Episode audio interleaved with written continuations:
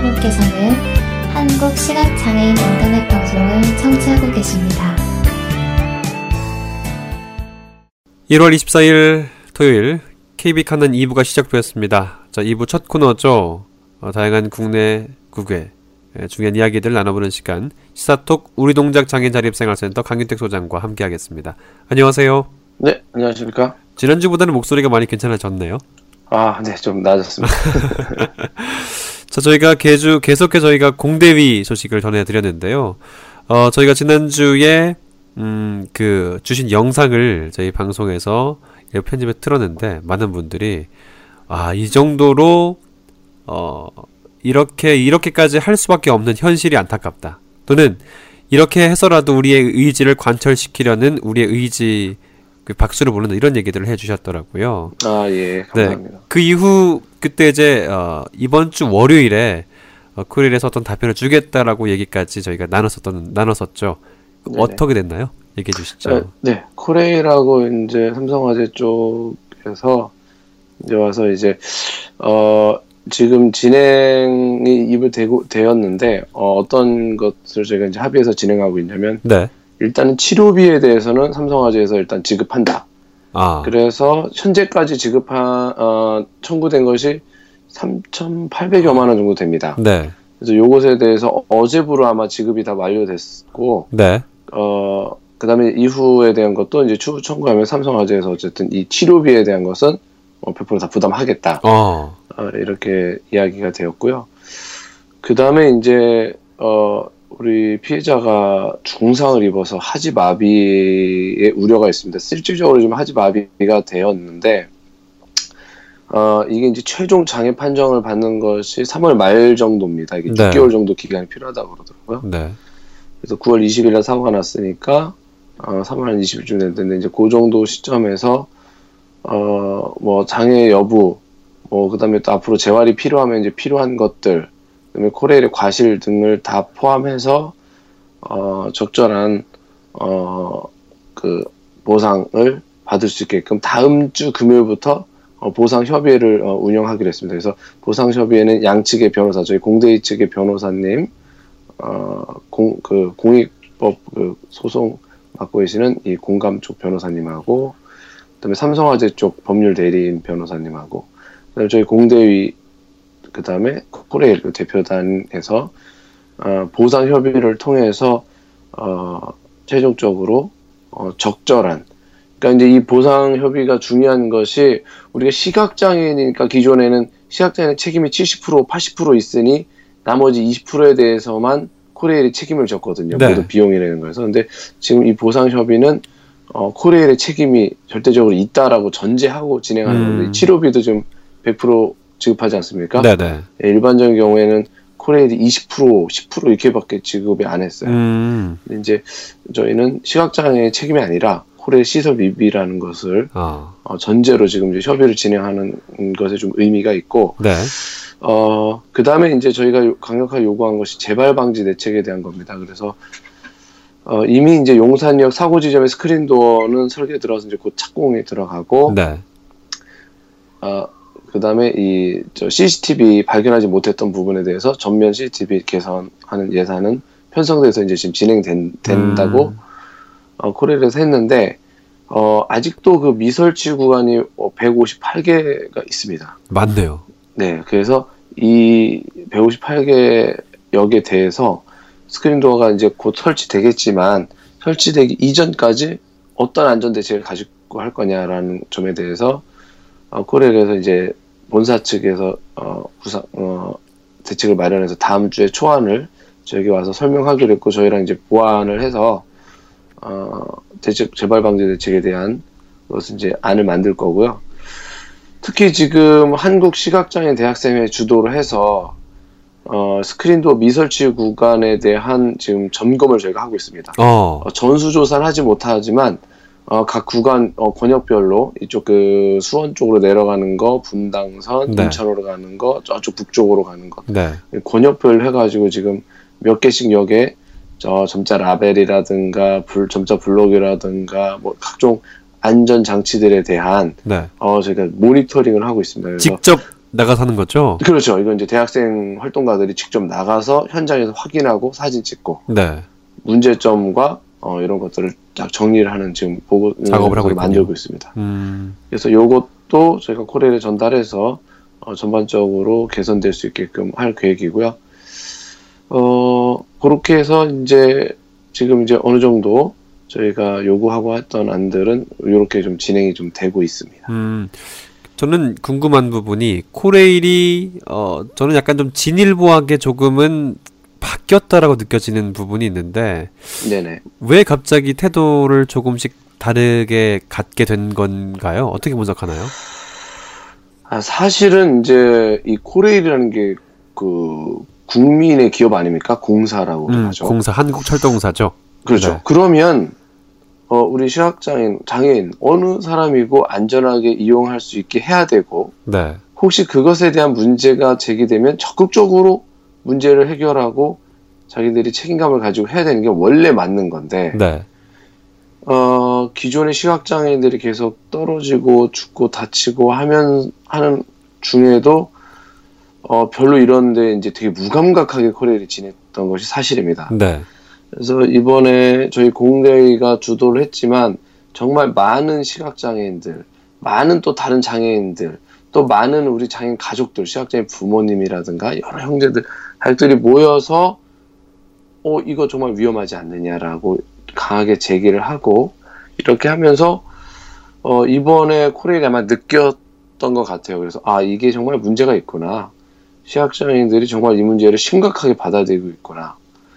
어, 그래서 코레일이 사실 기존에는 이제 원칙대로 합시다. 아하. 우리 책임 별로 없습니다. 이렇게 음. 나왔었는데 우리 시각장애인들이 이런 요구가 강하게 제기되면서 어, 코레일에서 그런 입장을 좀 다시 한번 생각하게 되지 않았, 않았나. 음, 음. 그래서 저희 공대 활동과 함께 많은 시각장애인들의 관심과 지지가 음. 코레일의 입장 변화를 어, 이끌지 않았냐. 그러니까 코레일의 어, 정상화라고 할수 음. 있지 않느냐 저는 그렇게 생각합니다. 결정적인 어떤 계기는 그때 기습 시위 그게 아마 기폭제가 되지 않았나 생각하는데 어떻게 보세요 이 부분에 대해서는? 근데 뭐, 아, 뭐 씁쓸하긴 하지만요. 아무래도 네 그런 점은 있겠지만 음. 사실 이제 기습 시위가 이제 그 기점으로 예, 시기적으로는 이제 그렇게 됐는데 사실 네. 뭐 시위 한 번 정도가 아니라 음. 많은 시각장애인들이 지속적인 요구와 음. 항의와 이런 연대가 이뤄낸 성과라고 보고 그렇죠. 앞으로도 이런 네네. 우리 시각장애인들이 우리 안전과 권리를 위해서 이런 것을 요구하는 활동들이 지속적으로 더 필요한 음. 게 아닌가. 음. 자, 2015년 정부가 계속해서 여러 가지 헛발질이라고 하면 헛발질이고요. 계속해서 어, 민심을 잃어가고 있는 상황인데요. 그래서 그런지 이 정부에서 지금 뭐 부분 개각을 단행한다는 소식을 오늘 들었습니다. 얘기 좀 나눠볼까요? 네, 지금 오늘 어, 청와대 조직 개편 일부 문제됐던 조직 개편하고 인선 어, 일부 수석 비서관들 조, 네. 어, 변화가 있었고 특히 이제 주목되는 것이 어, 국무총리 총 지명자를 어, 이황구 현재 새누리 원내대표죠. 이완구 대표죠. 네. 네네 이황구 원내대표를 이제 한 게 있었는데 일단은 청와대 조직 개편 인사에서는 주목되는 것이 김기춘을 유임하고 어, 이 문제의 3인방 뭐 그대로 갔던 것 등은 상당히 문제, 문제인데 요거 나중에 한번 다음 시간에 한번 네, 요거 네. 좀 구체적으로 좀 따져보고요. 네, 오늘 나눌 것은 네, 오늘은 중점적으로 어, 이야기해 볼 것은 어, 이항구 국무총리 아, 어, 왜 인선했고 또 기대되는 점과 문제점 무언가 한번 오늘 좀 자세히 좀 이야기를 해보도록 하겠습니다. 네, 네. 어, 아까 말씀드렸다시피 2015년 들면서 뭐 사실 박근혜 정부 들면서 임사 참사부터 세월호 사건 뭐뭐 각종 저 미국 가서 그 대변인 그 저 윤창중 씨요. 아, 네. 뭐별 별 말도 안 되는 일들이 다 있었죠. 네. 그러면서 이제 어 박근혜 정권, 박근혜 대통령에 대한 지지율이 이제 역대 최저로 떨어지고 어, 상당히 위기 상태로 갔고 사실 경기도 굉장히 불안한 상태로 갔습니다. 네. 그다음에 최근에 그 어, 우리가 마지막 코너에 잠깐 얘기했지만 이 소득공제 논란으로 인해서 지금 굉장히 뭐 아주 그냥 박살이 나 있는 상태니까. 아이고 들끓었죠 민심이 아주 그냥. 네, 요거를 조금 전환하고자 예, 사실 이 총리는 언제 바꾸는가가 문제였지 사실 어 그렇죠. 늘 사퇴를 했다가 번복했다 뭐 이러지 않았습니까? 식물 총리라는 말이 있었죠. 지금. 그렇죠. 네. 거의 기능을 하지 못한 총리였는데 그래서 이제 꺼내든 어, 그런 배경 속에서 꺼내든 카드가 이제 새누리당 이완구 대표. 어, 어. 이완구 원내, 원내 대표입니다. 어, 이완구 원내 대표는 충남 청양 출신으로 어, 이 요즘에 이 여기 좀 문제가 돼요. 성시경 성공관대 출신, 고시 출신, 어, 경, 경, 어, 경이, 어, 경기고 출신. 네, 네. 성시경. 근데 거기서 어, 성균관대 행정 어, 그 대학을 나왔고 어, 행정고시를 패스했고 어, 이런 사람입니다. 성시경 인사 딱 맞는 사람이죠. 박근혜 그렇네요. 정부가 좋아하는. 네. 그 다음에 이제 어, 충남 도지사를 두 번 하기도 했고 어, 뭐 경찰 지방 경찰청장 등 이렇게 좀 관직에 좀 오래 음. 어, 있었던 사람이고 특이한 것은 한나라에 있다 자민련에 갔다 다시 새누리에 왔다 뭐 왔다 갔다 하면서도 크게 망가지지 않은 아. 자기 관리를 나름 상당히 잘한 음. 어, 이런 전력이 있고 그 다음에 친박 중에서도 온건하면서도 상당히 충성도가 있는 아. 어, 예를 들자면 이제 예전에 충남지사 때 그랬지만 어, 세종시 수정 어, 안에 대해서 이명박 정부 정부가 추진하던 세종시 수정 안에 대해서 반대하면서 지사직을 때려쳤죠. 아. 그래서 그렇게 보면 본인이 굉장히 소신 있어 보이기도 하지만 어, 친박계의 조직적인 반발에 같이 따라서 어, 패를 던질 줄 아는 이런 어, 전력을 좀 가지고 있고 어, 그 다음에 좀 특징적으로 보이는 것은 이게 이제 청렴하다라고 그러면 굉장히 청렴하다라고 볼 수 있는 거고 어, 뭔가 계속 노리고 하는 거 아니야 라고 하면 뭐 그렇게도 볼 수 있는 거지만 그 예전에 그 충남 노청 이전 부지에 이제 그 자기는 몰랐다고 그러는데 이제 그 할아버지가 아버지한테 증여하고 한 땅들이 있었다고 그럽니다. 음. 근데 이게 이제 그 도지사로 있고 이럴 때 문제가 될 것 같으니까 국가에 아예 헌납을 해버렸어요. 아. 그 다음에 또 유명한 일화가 어, 자기 아들 결혼식 이런 것도 주변에 안 알리고 네. 이렇게 그렇게 했고 그 다음에 어, 애들 유학비가 증, 이 증여세 등으로 문제될까봐 세금을 세무서에 가서 내고 아. 뭐 이렇게 하면서 자기 관리를 굉장히 잘한. 음. 그래서 그러면 사실 그런 걸로만 보면 저는 이제 어, 제가 볼 때 상당히 청렴하고 음. 이제 자기 관리를 잘한 아. 정치인으로서. 관료, 출, 예, 관료 출신의 정치인이다. 음. 어, 이렇게 볼 수 있습니다. 그 사실 어. 그 전에 나왔던 뭐 안대희나 또 있었죠. 누구 다른 사람들보다는 좀 나아 보인다는 평가가 있다는 거네요. 어, 이제 안데이 같은 경우는 사실 초반에는 상당히 청렴한 사람이다. 그렇죠. 그 했다가 까보니까 이제 완전 그렇죠. 망가졌던 사람이고 이제 네. 그게 이제 퇴임 이후에 그런 일들이 게 있었죠. 있, 네. 었던 거라서 음. 그랬던 사람이고 야당 보통 보면 총리 지명자 보면 야당이 한번 니네 너 두고 한번 까볼 까볼 거다 그렇죠. 한번 두고 보자 이런 반응들인데 네. 이번엔 굉장히 특이한 게 이게 야당이 맞나 이런 정신으로 어떻게 청문회를 할까 싶은데 음. 어, 문희상 대표는 아 오랜만에 정치인 후보자가 나와서 아주 기대된다 이런 헛소리인지? 농담인지 네. 그러니까 기존의 총, 총리 후보자가 이제 주로 기업 그다음에 이제 법 쪽에 법조인, 네. 검사나 음, 판사 이거 이쪽 언론 설명 났었죠 한 번요. 그죠 네. 그런 저기들이 있었는데 거의 다 뭐 정치인들의 그 엄청난 검증을 비껴나지 못했죠. 그렇죠.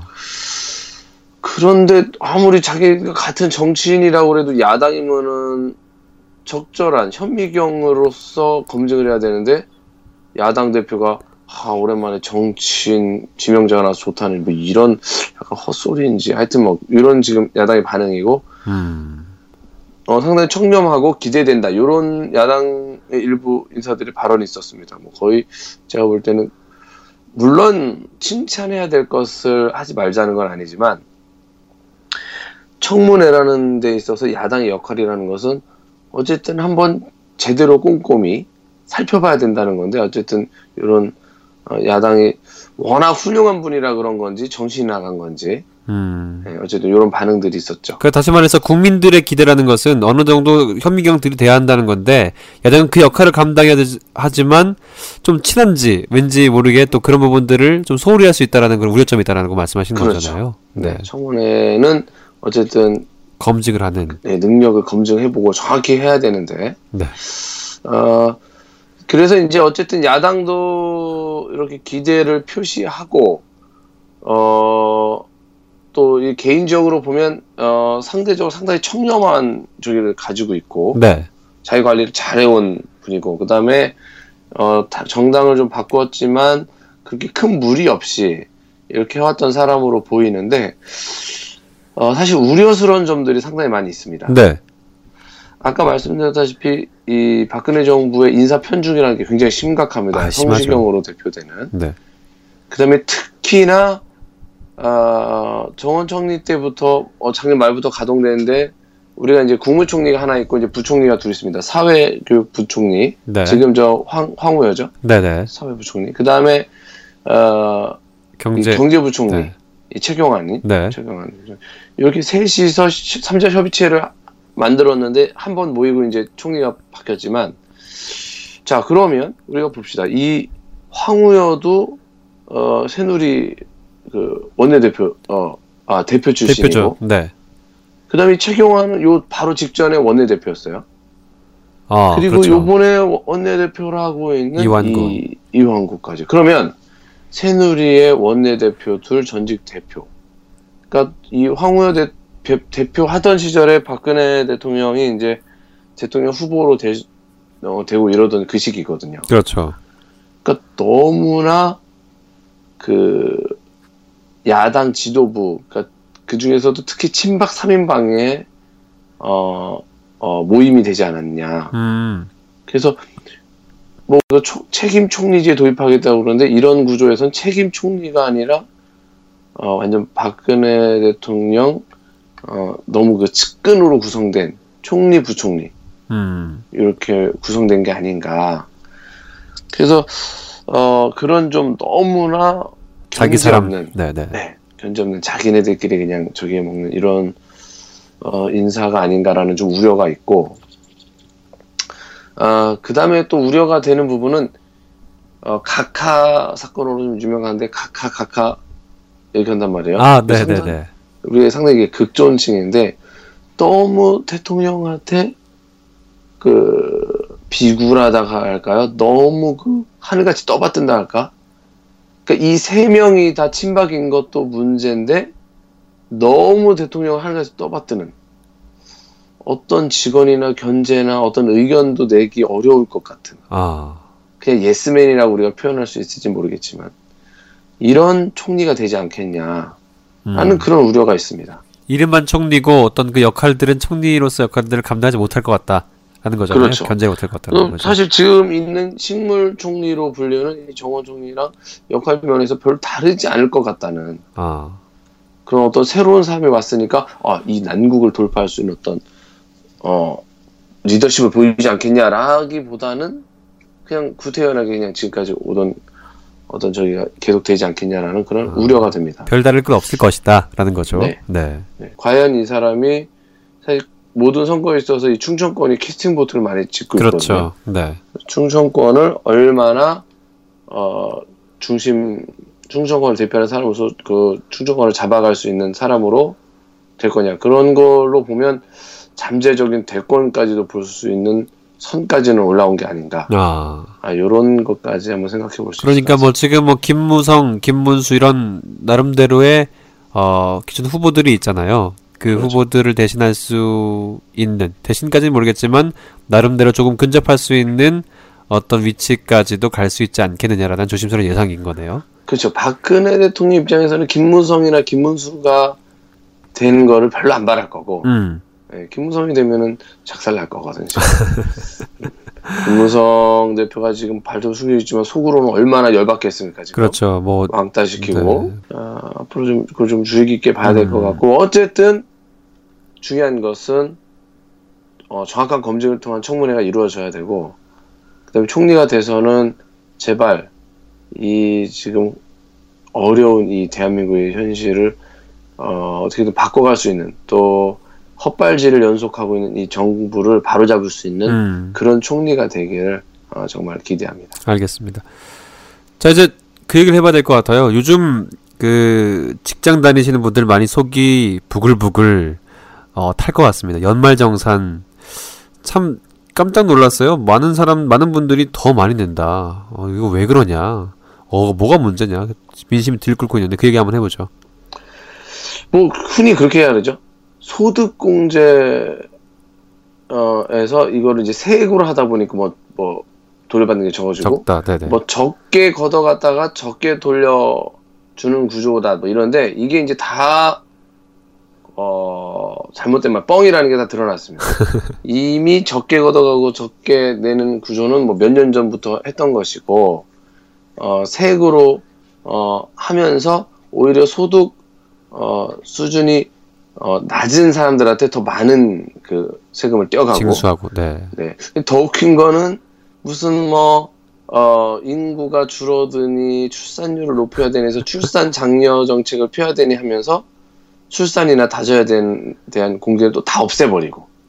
그러니까요. 어, 그래서 전혀 말과 행동이 다른 지금 역행을 하고 있고, 그 다음에 이 뭐 실수였다고 하지만, 이 모니터링을 제대로, 어, 자기가 이제 그, 자기네들이 안 했다고 하지만은, 음. 시뮬레이션을 제대로 안 해서 그렇다, 실수였다고 하는데, 결과적으로 우리가 법인세를 엄청 깎아줬잖아요, 이명박 정부. 네, 그렇죠. 그래서 세수가 몇 조가 지금 빵꾸 났거든요. 몇십 조가.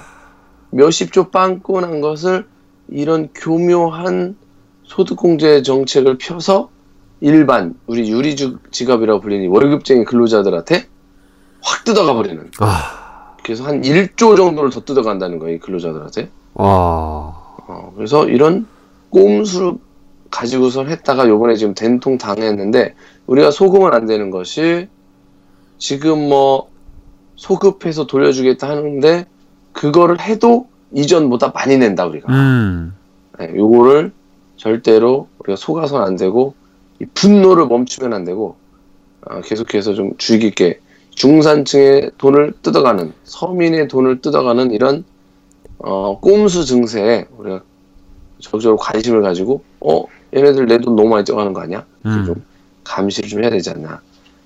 어, 생각이 드는데 우리 시각장애인들 또 개인 사업자로 이렇게 돼 있는 분들 그렇죠. 많으셔가지고 네. 이 세금 부분에 있어서 특히 조금 잘 모를 수도 있고 또 민감하지 않을 수 있어요. 네, 네. 맡기고 이러면 잘 모르는데 자세하게 꼼꼼히 살펴봐서 음, 우리가 받아내야 될 것을 당연히 다 받아내도록 좀 해야 될것 음. 같습니다. 사실 근데 우리나라 지금 얘기하셨는데 미국 같은 경우는 좀 부자한테 많이 걷고 또 좀그좀 다르지 않나요? 우리나라 정책하고 좀 어떤가요? 어, 이게 지금 우리나라도 이 소득 빈부격차, 그 다음에 이 소득의 양극화가 굉장히 심한데. 네. 가계 부채는 늘고 중산층은 붕괴되고 빈민층은 늘어나고 네. 부자들 몇 명만 계속 부자되고 이런 구조가 우리가 지금 굉장히 심각한데 미국도 그것이 굉장히 심각합니다. 네. 뭐 이미 뭐 그 주택 담보 대출을 뭐 한도를 뭐 몇십 뭐 몇백조 달러에 달하고 이 학자금 대출 규모도 어마어마하고 뭐 그다음에 이 대출 받은 사람 중에 한 30% 정도는 이미 빚을 어, 갚을 수 없는 뭐 고령의 뭐그 저기 아, 어, 채무자들이 이런 구조가 있는데 이번에 그 오바마 대통령이 그, 그 신년 그 연두 기자회견이라고 그, 네. 그 하면서 네. 어, 기존의 이제 부자 증세 를 통한 서민 중산층 강화 정책에 대해서 분명하게 밝혔습니다. 어. 예를 들자면 이런 거죠. 어, 연, 뭐, 월 소득이 한, 오- 둘이, 부부가 벌어서 한 50만 달, 50만 달러 넘는 사람, 그러니까 돈을 많이 버는 거죠. 네. 이런 사람들한테 그 세금을 많이 걷게끔. 음. 그러니까 돈 50만 달러면 뭐, 그 몇십억이, 몇 억입니까, 이게? 5억입니까? 뭐, 하여튼 그렇게 버는 그렇죠. 사람들. 네. 세금을 올리고. 그 다음에 돈을 많이 넣어놓고 이, 저, 그 금융기관 중에서 돈 자본이 엄청나게 많아서 그 돈으로 돈 장사하는. 음. 그러니까 우리로 치면 은행 뭐 증권회사 이런 애들이 돈 잔뜩 막 몇백 조씩 막 백 조씩 가지고 이제 그 그렇죠. 돈 장사하는 거죠. 이를테면. 네네. 이런 대자본을 가진 금융기업들한테 금융기업입니다. 금융기업에서 세금을 확 올려버리는 거죠. 어. 그 다음에 이제 증여를 받을 때 우리가 뭐 삼성, 이재용 뭐 어마어마하게 물려받았지만 그렇게 어마어마하게 부모로부터 물려받을 때 그거에 대한 세금 우리나라는 증여세가. 무슨 증여세를 무슨 가업 승계니 어쩌고 저쩌고 해가지고 지금 깎아주는 그런 지금 미친 짓을 하고 있어요. 증, 증, 증여를. 미국은 이거를 더 늘려서 중산층에게 쓰겠다. 음. 중산층에게 뭐 유급 휴가를 준다든가 육아휴직을 준다든가 뭐 이런 식으로 네. 하겠다라 해서 중산층을 강화하겠다라는 게 이제 오바마 정치 대통령이 이번에 어, 밝힌 내용입니다. 음. 어, 배경을 보면은 우리가 그냥 간단하게 보면 네. 미국이 지금 빈부격차 심각하고 이러면 나라가 붕괴됩니다. 그렇죠.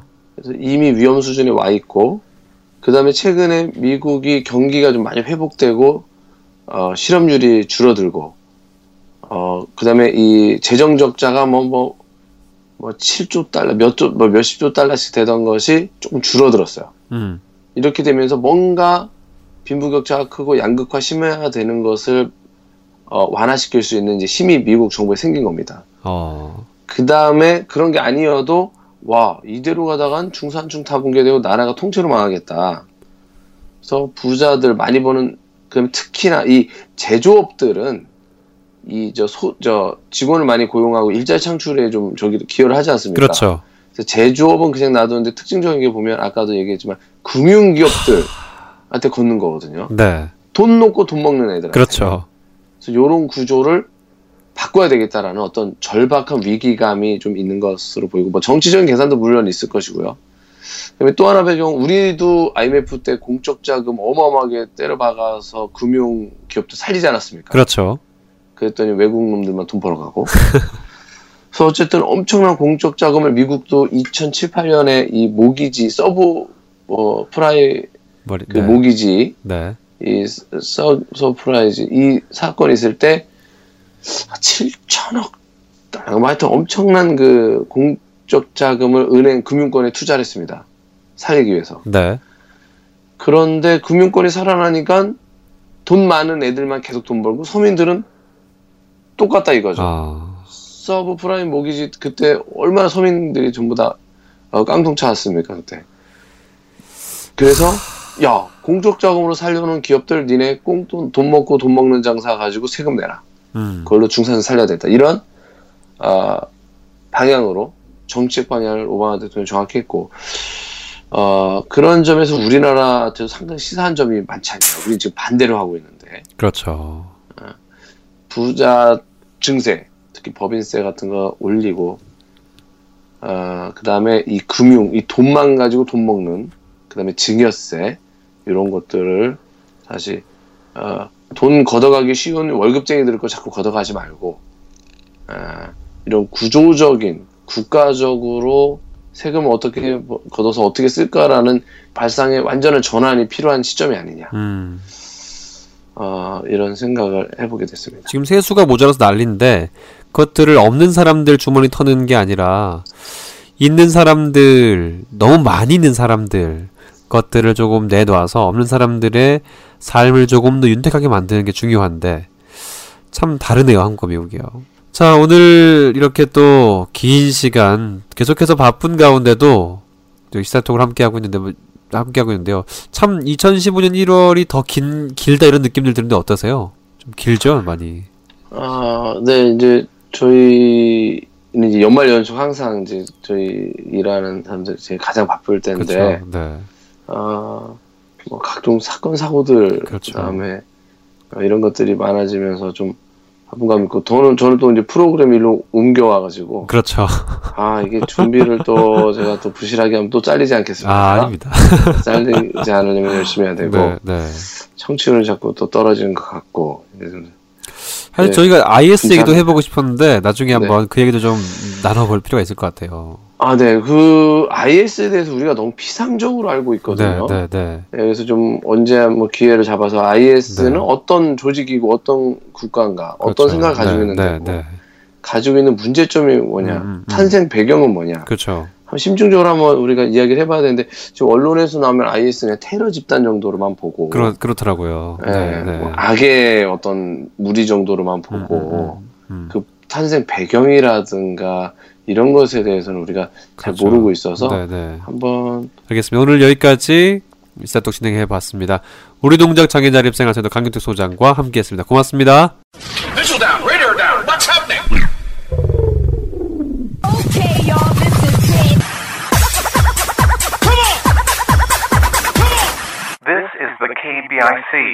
계속해서 한 주간의 주요 스포츠 소식을 정리하는 시간입니다. 스포츠톡 KBIC 해설위원 박의권 해설위원과 함께합니다. 안녕하세요. 네, 안녕하십니까. 먼저 계속해서 저희가 어, 2주 연속으로 축구 스코어 맞추기 등등을 했는데 네, 별로 정확하지가 않았죠? 네. 1위 결정전에서 이길지는 전혀 호주가 이길지 몰랐는데 네네. 먼저 예선전 3차전에서 호주를 1대 0으로 이겼죠. 네, 그렇습니다. 그 경기 보셨습니까? 아, 네, 그 경기 봤습니다. 어, 일단 그 경기는, 어, 일단 그 많은 전문가들이, 어, 평가가 네. 슈틸리케 감독의 그 스타일이 점유율을 높여가면서 안정적으로 경기를 운영하면서 기회를 노리는 그런 축구였는데 이번 좀 반대로 음. 예, 점유율을 버리고 어, 수비를 강화하면서 어, 기회를 보는 게좀 어, 지금까지 하던 축구 스타일과는 좀 다른 스타일이었다. 뭐 이런 평가들을 하고 있는 것 같습니다. 그 아시아 출전국들 중에서 가장 강한 공격수들을 갖고 있는 나라가 호주였잖아요. 그렇죠. 팀 K 선수도 그렇고 예디낙 선수도 그렇고 예디낙 선수는 그때 나오진 않았지만요. 네, 어쨌든 그때는- 그렇지만 창과 방패 싸움에서 네, 우리나라 선수들이 좀 혼신의 힘 그리고 이 골키퍼의 선방 쇼를 펼치면서 1대 0으로 결국 1위가 네 된 거죠. 그렇습니다. 네네. 아시안컵 축구 대회에서 감독이 찍으면 이 선수가 활약을 한다. 아, 이런 예, 그 얘기 어, 어떤 얘기냐면 이제 감독이 특별히 어, 전날에는 그 공식 언론 인터뷰를 하고 네. 네, 저- 예, 전 그러니까 이튿날이요? 이틀 이틀 음. 전에는 네. 네, 선수 그 연습 과정에서 이 선수들을 골라갖고 인터뷰를 어, 하는 시간이 있거든요. 네네. 그래서, 예, 네, 보통 이제 감독이 이제 당 하루 전 그 공식 인터뷰에는 직접 지명을 하고 그 이틀 전 인터뷰도 뭐 감독이 많은 이- 입김을 작용한다고 하는데 인터뷰에 나온 선수들이 대활약을 한다 이런 법칙이 슈틸리케 법칙으로 음, 굳어지고 어, 있다는 그 이야기를 좀 보도가 있습니다. 아. 네, 그래서 네. 어, 살펴볼 것 같으면 그 오만전 하루 전날 공식 기자회견이 있었는데 김 기성용 선수가 주장이 음. 예, 주장이니까 어 이제 나왔었는데 뭐 골고루 전 그러니까 우리나라가 이제 다섯 네 번을 했는데 전선을 하, 하는 과정에서 큰 역할을 하고 있, 죠 그래서 어 그런 것이 어 이제 기성용 선수 부터 시작해가지고 쿠웨이트 뭐 5만전 첫날 5만전 어, 말고 쿠웨이트전 어, 2일 전에 후- 어, 훈련장 인터뷰에서는 남태희 선수 음. 네 남태희 선수가 어, 결승골을 넣지 않습니까? 그렇습니다. 그, 예, 네. 쿠웨이트전에서 네. 예, 그렇기 때문에 어, 이 선수를 딱 어, 남태희 선수가 또 이제 그 물론 그 쿠웨이트 전 음, 어, 쿠웨이트 전에는 뭐냐 구자철 선수도 있었기 때문에 네 그렇기 때문에 그 남태희 선수를 어 과연 그 저기로 할 수가 선발로 낼 것인가에 대해서 어 많은 그 이야기가 있었는데 어 남태희 선수를 이제 훈련장 인터뷰에 낸 것으로서 이제 그 무한 신뢰를 보냈다 네. 이런 평가를 듣고 있고요. 물론 이제 그거를 골로 보답을 했고, 그 다음에 쿠웨이트전 하루 전날, 네, 공식 인터뷰는 차두리 선수가 나왔어요. 아, 차두리 선수가 또 어시스트를 했지 않습니까? 쿠웨이트전에서. 네. 네. 호주전에는 이틀 전에 또 어, 이근호 선수, 음. 이정엽 선수를 인터뷰 어, 대상자로, 자- 인터뷰 대상자로 선정을 해가지고 네, 또 이 선수들이 또 호주전 골을 만들어냈으니까요. 그리고 이제 그거에 이제 정점을 찍는 거는 네. 에, 우즈벡 하루 전날 음. 이제 손흥민 선수를 에, 인터뷰를 공식 인, 언론 인터뷰에 손흥민 선수를 대동하고 나와서 나는 무한 신뢰를 보내고 있다. 자, 예, 이렇게 얘기를 함으로써 이제 그 손흥민 선수에 대한 믿음을 보여주고 또 그거를 다음 날 그렇죠. 네. 그 이제 다음 날 이야기를 좀 깊게 해볼까요? 예, 예. 네네. 그때 이제 어, 우리나라 선 우리와 우즈베키스탄이 8강전 경기가 있었습니다. 그제 네네. 있었는데요. 참 답답하다 할 만큼의 어려움들 골이 나지 않았습니다. 하지만 네네. 연장전에 손흥민 선수가 두 골을 기록하면서 2대 0으로 승리하게 됐는데요. 그 과정들 다시 한번 리뷰해 주시죠.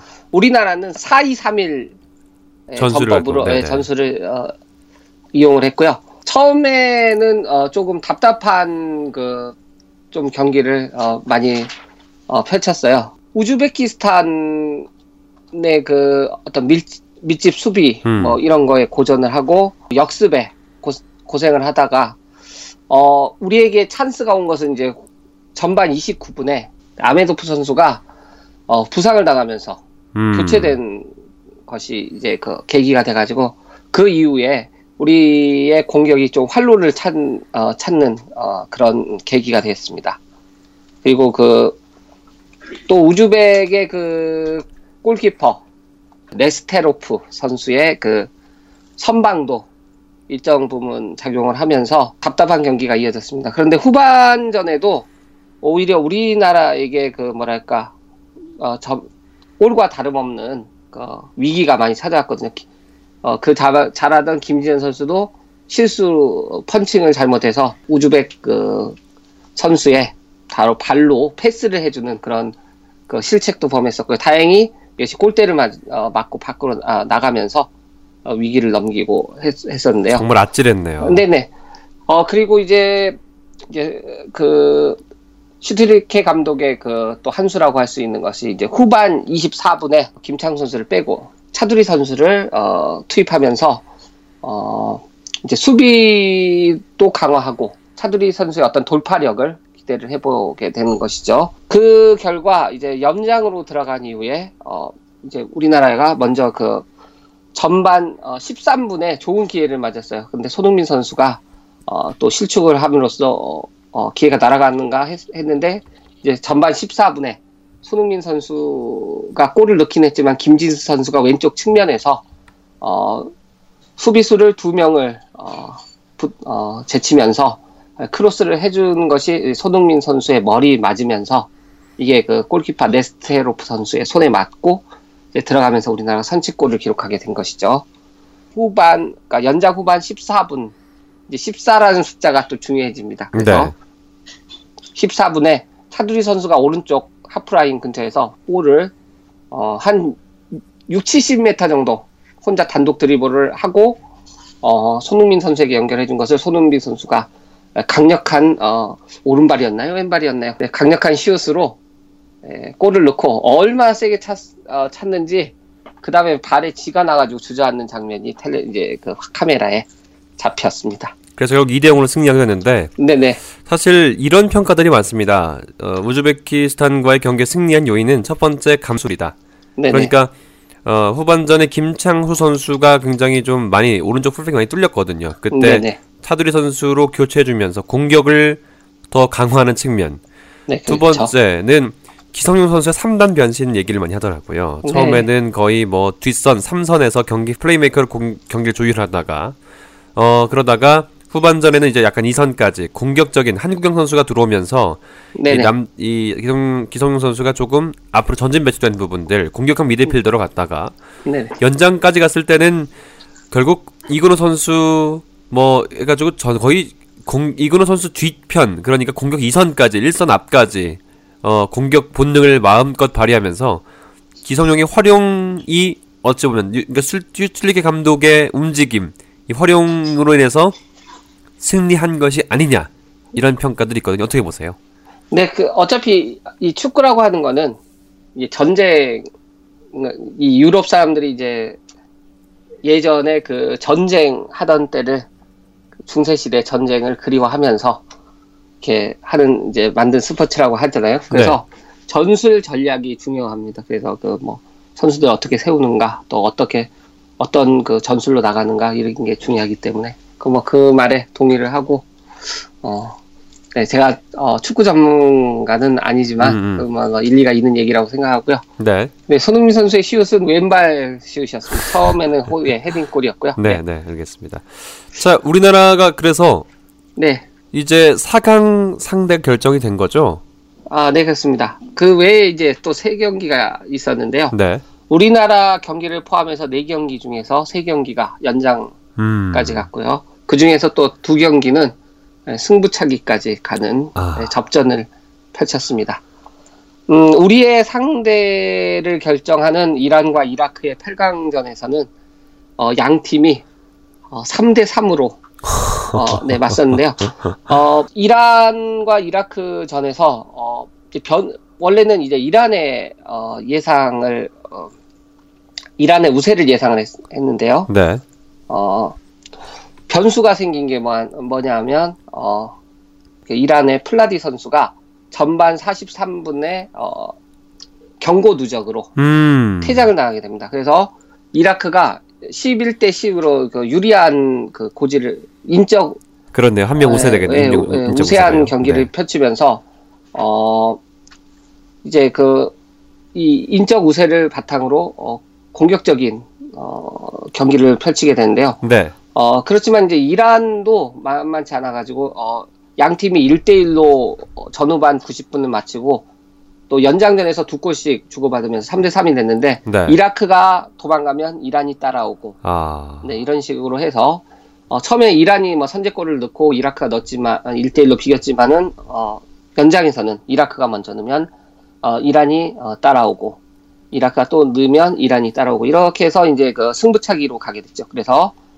어, 승부차기 끝에 어, 첫 키커들은 모두 실축을 하고요. 음. 네, 8명이 찼는데, 어, 마지막, 이란의 마지막 키카가 실축을 하면서, 이라크가 7대 6으로 승, 어, 승부차기 승리를 하면서, 어, 4강에 진출해서 우리나라의 상대가 됐습니다. 항상 우리나라는 역대 아시안컵 계속해서 지난해까 지난번까지는 이란과 8강전에서 붙었는데 네네. 껄끄러운 이란과 만나지 않아서 많은 사람들이 그래도 조금은 어, 안도의 한숨을 내쉬는 부분도 있는데 어떻게 보세요 4강전? 어, 어저께 그 경기를 제가 그, 다 보지는 못하고, 오늘 새벽에 좀 봤는데, 네. 예, 이라크의 단점이라고 하면은 세트피스 상황에서 수비에 허점을 드, 어, 두 골, 그러니까 후- 연장에 먹은 두 골이 다 그 코너킥 상황에서 음. 이 골을 먹었거든요. 네. 어, 우리나라 그 세트 피스가 또 강하지 않습니까? 있죠. 네, 그래서 세트 피스 상황을 잘 어, 이용해서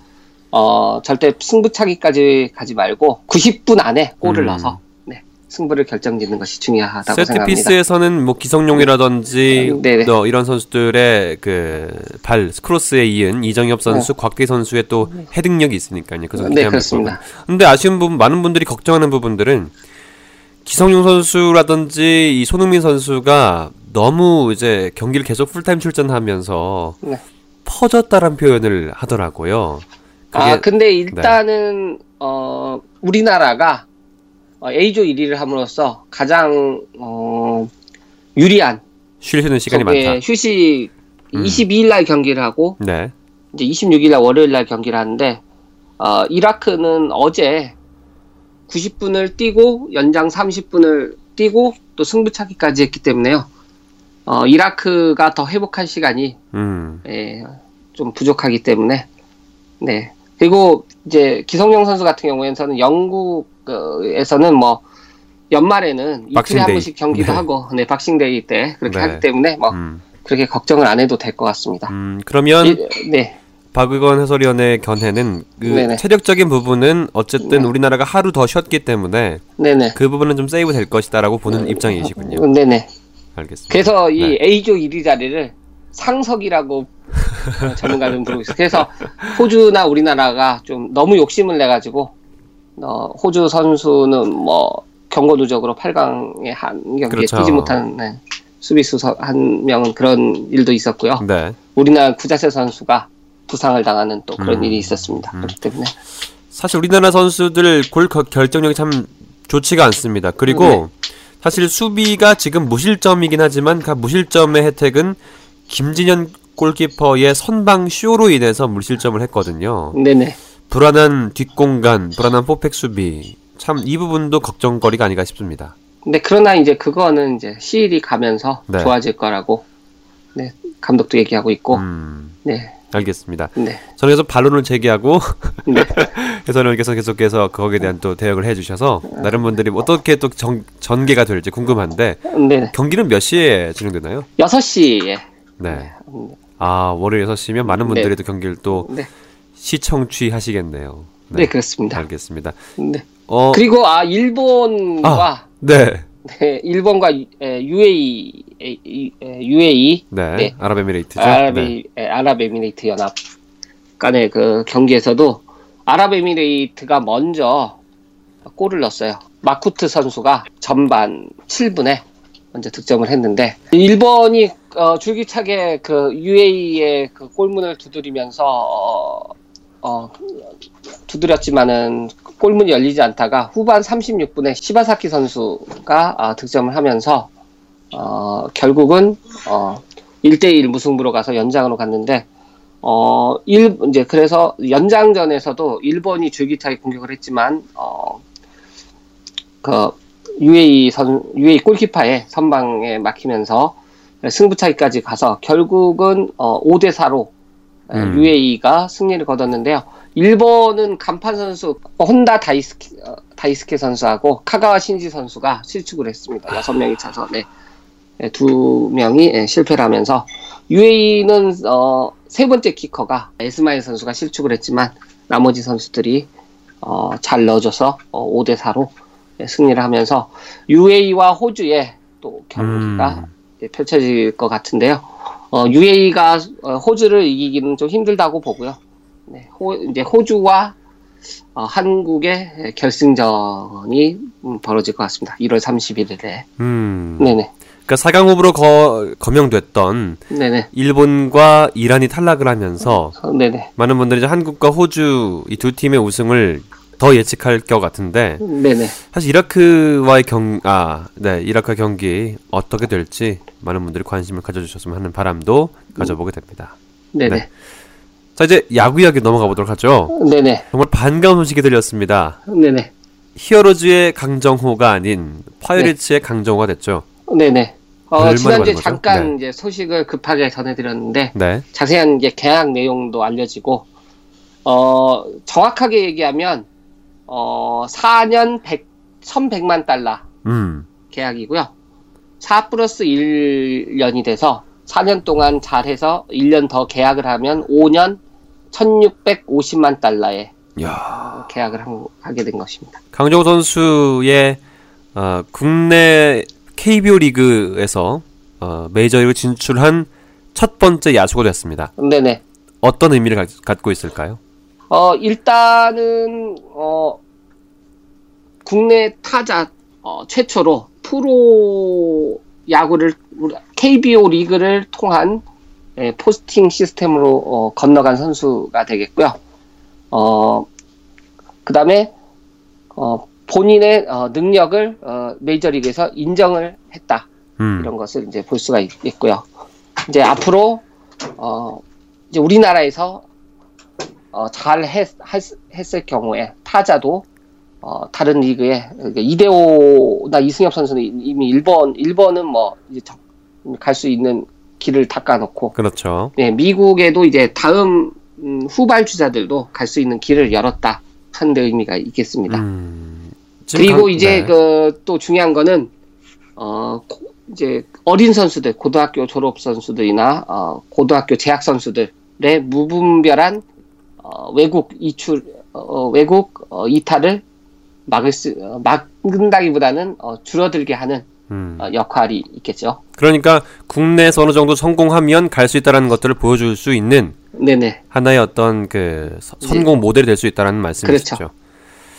그러고 보니까 이제 네네. 또 미국에 가서 네. 뭐 강정호 선수가 어, 수비는 음, 좀 의문을 갖고 있지만 20개 이상의 홈런을 치고 뭐 한 2할 7, 8푼 이상의 타격을 보내주, 어, 보여준다고 했을 때 네. 예, 한국인 어, 타자들을 다시 어, 좀 재조명하는 계기도 될 수 있겠죠. 음, 맞아. 그 부분도 관구할 수 없는 부분인데 네네. 강정호 선수가 이제 광주일고 출신이잖아요. 네네 무등중 광주일고 아, 출신입니다. 광주일고에서 4명 이상의 매, 4명 정도의 메이저리거를 배출한 거네요. 네, 광주일고에서는 뭐 여러분들 잘 아시는 뭐 서재영 선수, 최희섭 선수, 또 김병현 선수가 있었고요.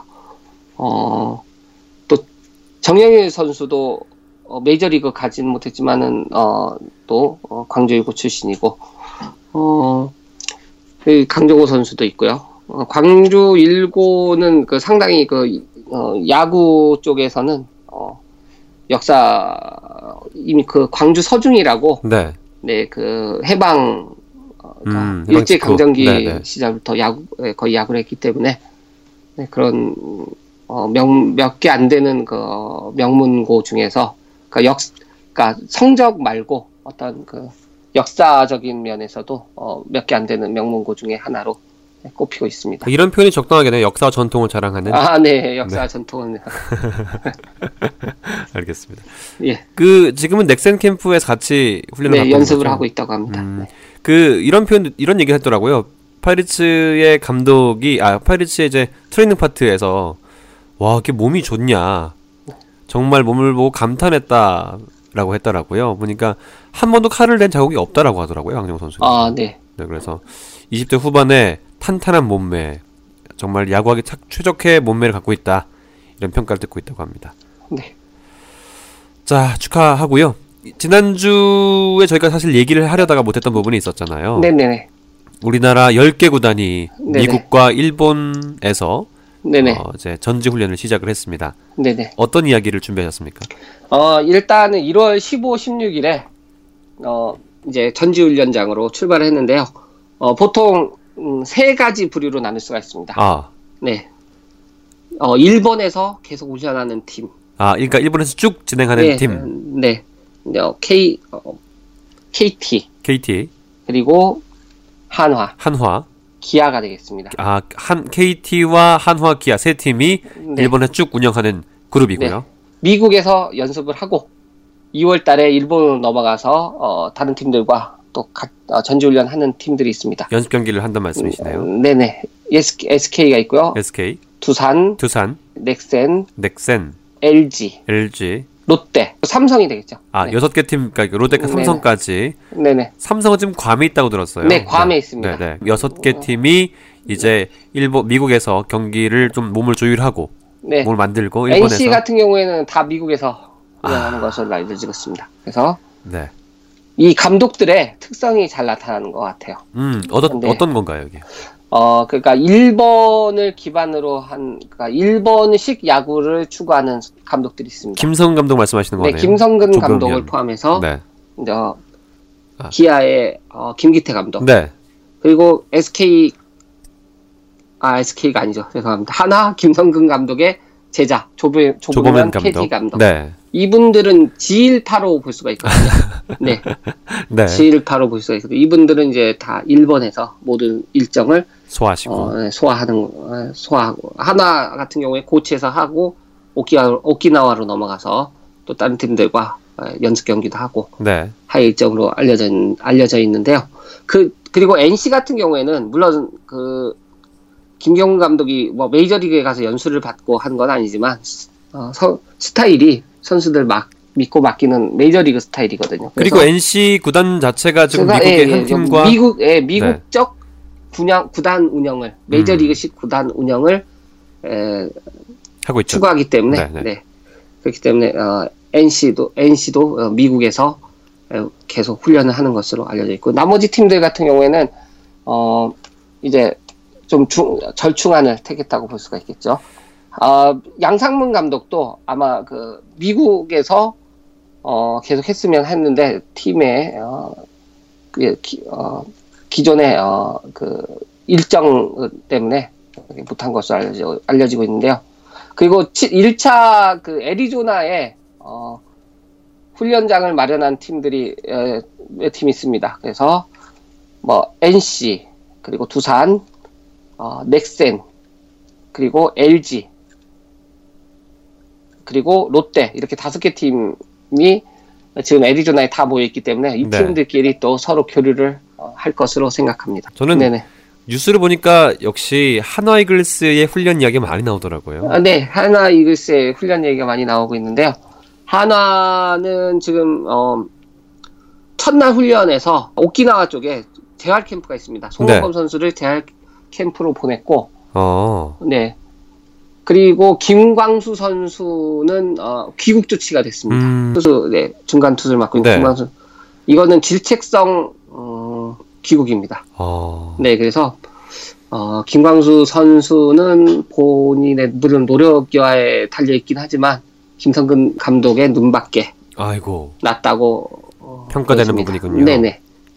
이것은 이제 그 훈련 그 뭐랄까 어, 그 선수들의 그 비활동 기간에 충분히 후- 어, 훈련을 하지 않았다 음. 네, 하는 것으로 어, 어, 알려지고 있습니다. 그래서 음.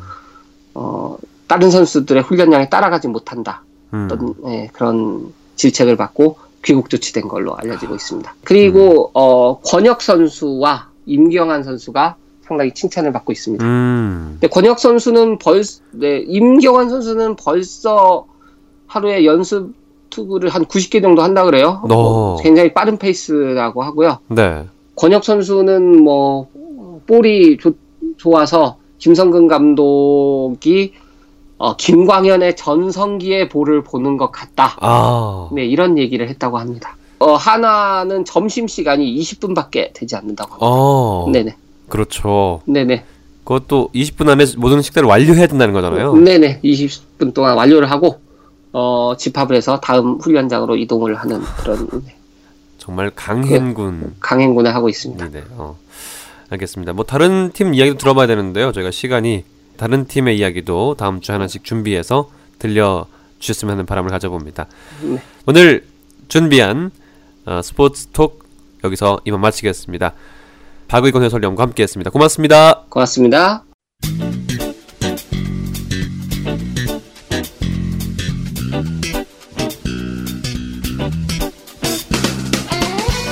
KB 칸나인 재방송 순서 알려드리죠.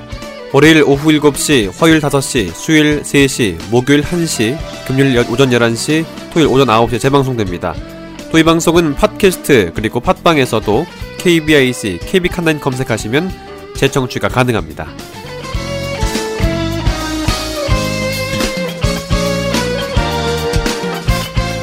2015년 1월 24일 KB 칸나인 여기서 마칩니다. 저는 다음 주 토요일 1월의 마지막 토요일에 뵙겠습니다. 끝까지 함께 해 주신 여러분 고맙습니다.